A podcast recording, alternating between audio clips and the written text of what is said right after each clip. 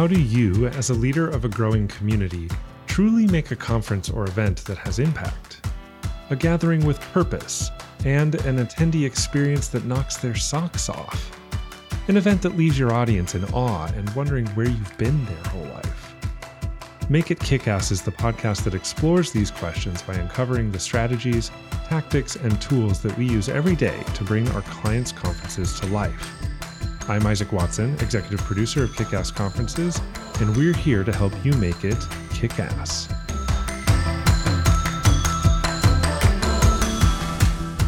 Hey everyone, welcome back to another episode of Make It Kick Ass. I am the executive producer of Kick Ass Conferences, Isaac Watson, and with me in our remote studio, because that's how we roll things and that's how we love it, is operations manager Nessa Jimenez. Hello, Nessa.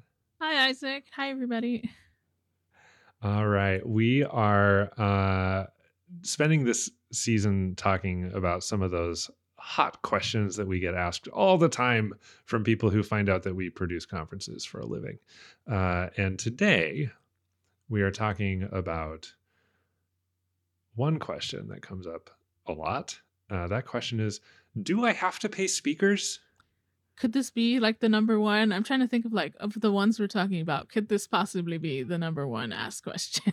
I, I would say of all time, uh, I would say that this question has come up with new clients and prospective clients 99.999% of the time. So I think I think that this probably is yeah. the biggest question that we get asked. So, as you might guess we have some thoughts on the subject yes. because this is what we do. Yeah. Uh, so let's dive into those. So, uh, first, what do people really mean when they're asking this question? They're saying, "Do I have to pay speakers?"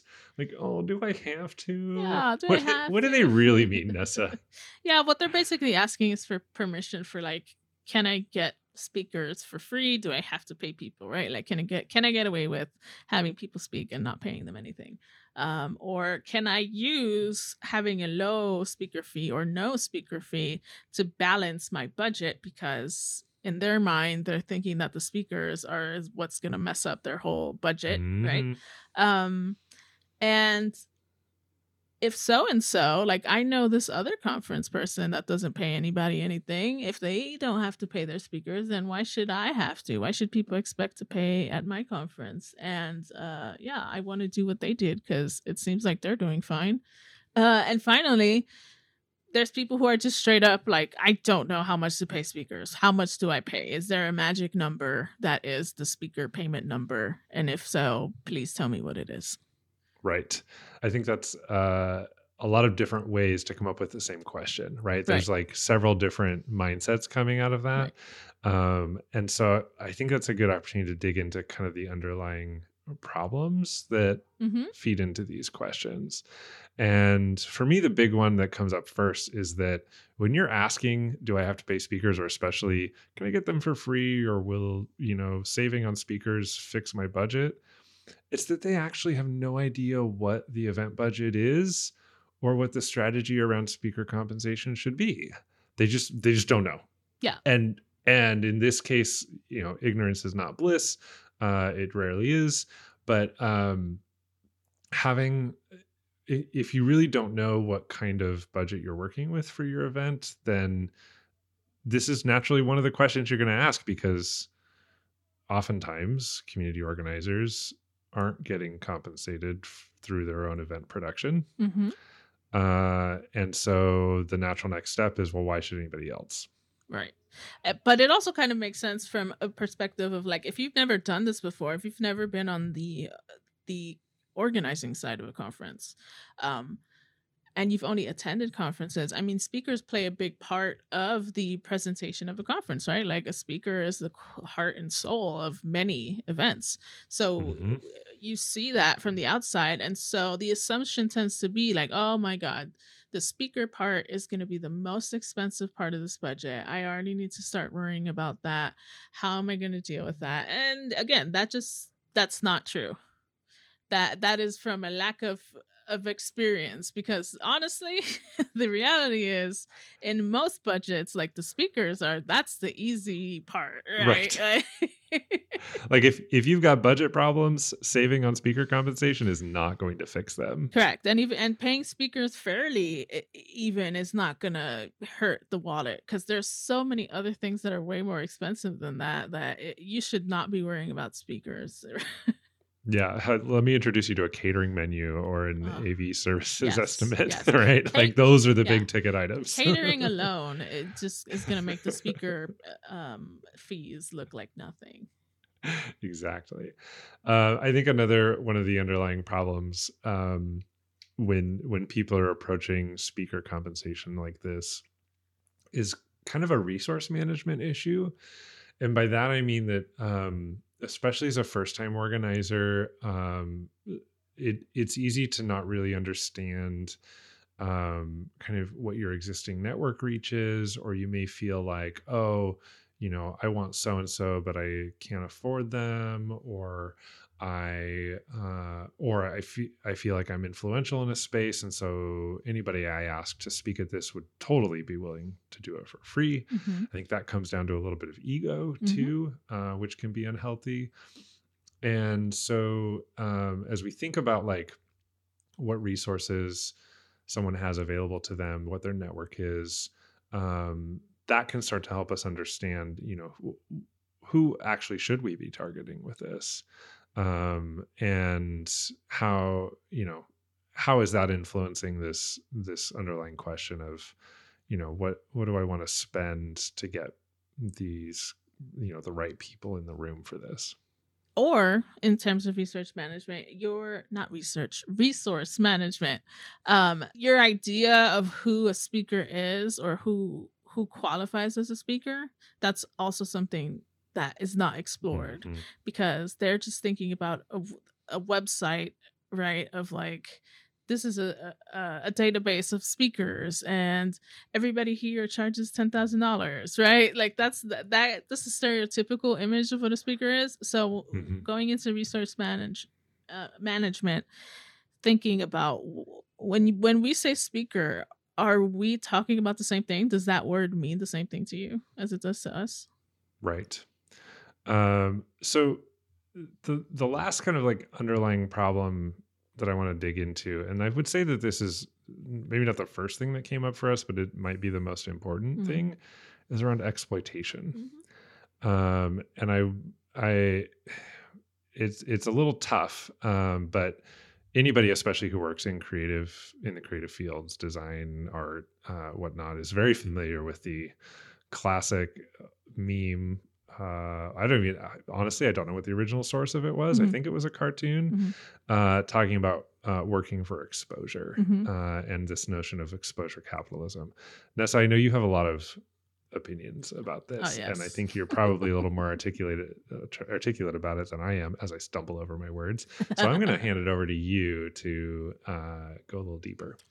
Yeah. So basically, exploitation via this exposure capitalism, right? Um, this idea that I don't have to pay you because I am giving you access to this audience that I have, and that should be enough. And then eventually, one day, someone down the road will pay you. But we, what we know is that that never, that's a cycle that kind of never ends. There's, all mm-hmm. you're constantly being asked to work for free and for bigger and bigger audiences, and then yeah, it's just exploitation and it sucks. And one of our core values at kick ass conferences is that we don't play that game. You know, everybody gets mm-hmm. paid for working and, and paid how they need to get paid, not in exposure, not in thank yous. You know what I mean? Um, mm-hmm. So, and that is a big problem, not just in conferences. I mean, in everything, in design, in art, and all the things, right? Um, and it's it's really egregious in the speaker space though there are so many incredible speakers that have been that have spoken at huge events and they did not get paid a dime and mm-hmm. events that mm-hmm. are turning million dollar profits and they see none of that and yet their work their image all their reputation is being used to sell this event and we we break that cycle like we don't work with anyone who is unwilling to pay their speakers, right? Uh, Yeah. so it, uh, it's a big problem of breaking that habit of just because it is something that has been done so much and uh, something that is so common, that doesn't mean it's right or that it's appropriate. I think to me that comes back to this kind of unhealthy ego thing, with this notion Mhm. that you know I'm I'm creating like the stage that I'm creating is literally a platform for this person Mhm. to share their message, and so therefore they should be willing to do it for access to this platform Mhm. without being compensated. And I think that that's that's a really really dicey mindset to get into before i started kick-ass conferences I, I worked in the events world for a number of years and i worked on projects where you know outside of travel expenses the speakers were speaking to thousands of people and not getting a dime for it um, and that rubbed me really the wrong way i did not like that notion that um, you know it's like oh this is a privilege to be able to speak on this stage I hate that so much. and i yeah i think that's garbage I hate think that so garbage. much. I hate it, and I hate anybody that thinks that way because that is such an arrogant. That is such a like a. Uh, it's capitalist, imperialist, like you know, um, and that always at the end of the day, that always is hurting people who are already marginalized and on the outsides. You know what I mean? Mhm. Mhm. because it's always going to be it always ends up being a a a rich influential white person doing this to people of color um you know women queer people disabled people who uh, they're already getting screwed by the system but now they're getting screwed for the sake of you know being able to get access to this um community that they and this and the truth is yeah they probably wouldn't have access if it weren't for that but that that's like so exploitative and so gross and i hate it Yeah. Well, let's talk about some solution ideas uh, and some of the ways that we can combat those mindsets uh, with with actual practical uh, ways of of working around this. So I think the first thing, the first big thing for me, especially when we're talking about this exposure capitalism, is starting by understanding what you actually can offer to people beyond this exposure platform privilege whatever bullshit um, I think that that if you um, if you start by saying, okay, this is the event that I am creating, this is the audience that I am creating it for, and this is what I want to offer to that audience, and so therefore this is what I can offer to speakers to be able to deliver that. That's the better mindset to start with. Right. And and connected to that is the budget. Um, don't talk to me about speaker payments if you don't even know what your budget is, right? Like that Mhm. we start from there. Um, you do the numbers, you figure out what you need, and and from there we can have a real conversation about what we can offer speakers, and that can be on top of the honorarium. Um, I don't know, maybe you own a business and you could get them product from your business right or or Mhm. something like that like there um there's plenty that someone can do that can offer on top of an honorarium um and we could step back a little bit um we're not saying to offer more than you have what we're saying is that you need to offer something like Mm-hmm. zero dollars is not an honorarium. Yeah. Yeah. Like even if we're ta- talking about two hundred dollars, three hundred dollars, you start from there. Like this is what the black and white budget says, but what Mhm. else can I offer them? Like I said before, can I get them free product? Can I get? Can we pay for their travel and their lodging? Uh, pay for their meals? Can we? Um, is there a sponsor that can help us uh, provide additional, you know, money or stuff? Yeah. Um, we, we like to think about a compensation package, right? Beyond just what cash you can give to a speaker in return as, as a fee for service for Mhm. them delivering a talk uh, or contributing to a panel, we think about what the entire package of, of how we're able to compensate that speaker um, looks like for each client. And that's within the client, the context of each client's budget and scope and the number of people they, they're bringing to play and all this kind of stuff. Um, a couple examples. Um, a few years ago, we were working with a client um, for an event that was happening in Europe. And uh, we had invited a speaker. We'd set the compensation package. We said, This is our flat honorarium that we're offering everybody. Um, we're going to cover your uh, travel expenses up to X amount. We're going to do this, um, etc. Uh, we invited one particular speaker who came back to us and said, uh, This sounds great. Would you also consider helping uh, connect me with potential business opportunities when I get there? and reach out to a couple uh, universities or, or, areas that might be willing to contribute more to have me lecture while I'm there, things like that. And we just went, oh, that's actually brilliant. That's low rent for us. Like we can make some efforts, um, you know, send some intro emails, shop it around a little bit to help amplify the speaker's profile and get them more of a reason to come because we couldn't afford to pay their normal fee, right? That's something that we can do to compensate them or to help make that trip worthwhile that is a little more contextual to that speaker's needs. Yeah, and it wasn't just exposure. It was literally connecting them like highly targeted leads. Like these are the people, the type of people you want to talk to and want to be in front of. We've connected you with them. And then mm-hmm. after that, I think that speaker had like two or three vi- like on-site visits during that same uh conference and they had a great time like connecting with these people and it went it, it, at the end of the day they were very um satisfied with it because it helped yes. them reach goals outside of you know um yeah. A- another example would be a, a, recent project we had where it was very much a community oriented uh, event. It was all online. Um, it was a first time thing. We had a very limited budget. Uh, but out of that we were able to carve uh, a little bit of honorarium for each person who contributed to the panel discussions and to the content and we were able to approach that and say, look, this is what we can offer. We know it's not much.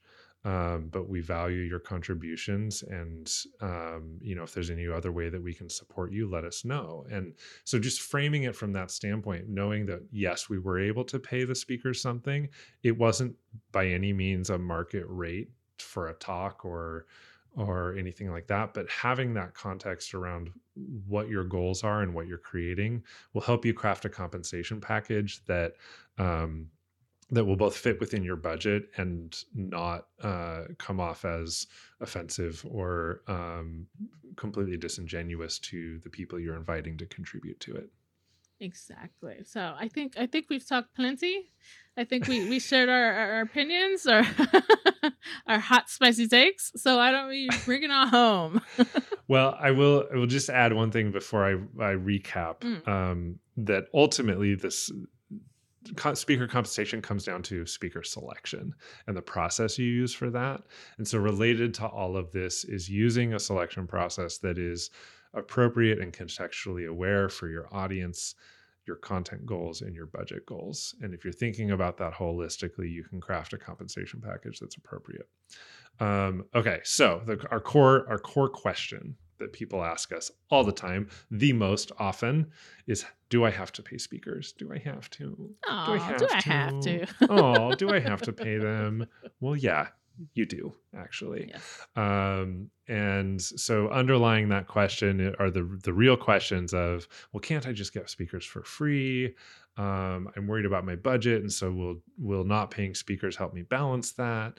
Um, you know i heard so and so doesn't pay their speakers why do i have to? Or even just how much should i pay speakers? I just have no idea. So i have these really weird misconstrued notions about what speakers cost uh, so solutions around that are really understanding what you're able to offer.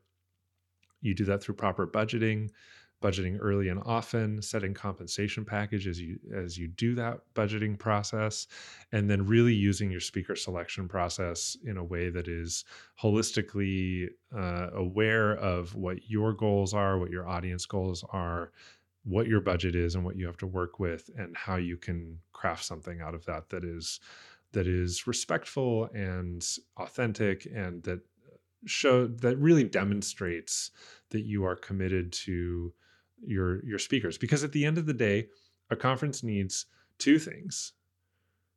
That without either of them you don't have a conference. One you need an audience there. And two you need speakers of some sort. You need content right? And if you're not willing to pay for the content to be able to get the audience in the room, you've got a problem. So pay your speakers, please.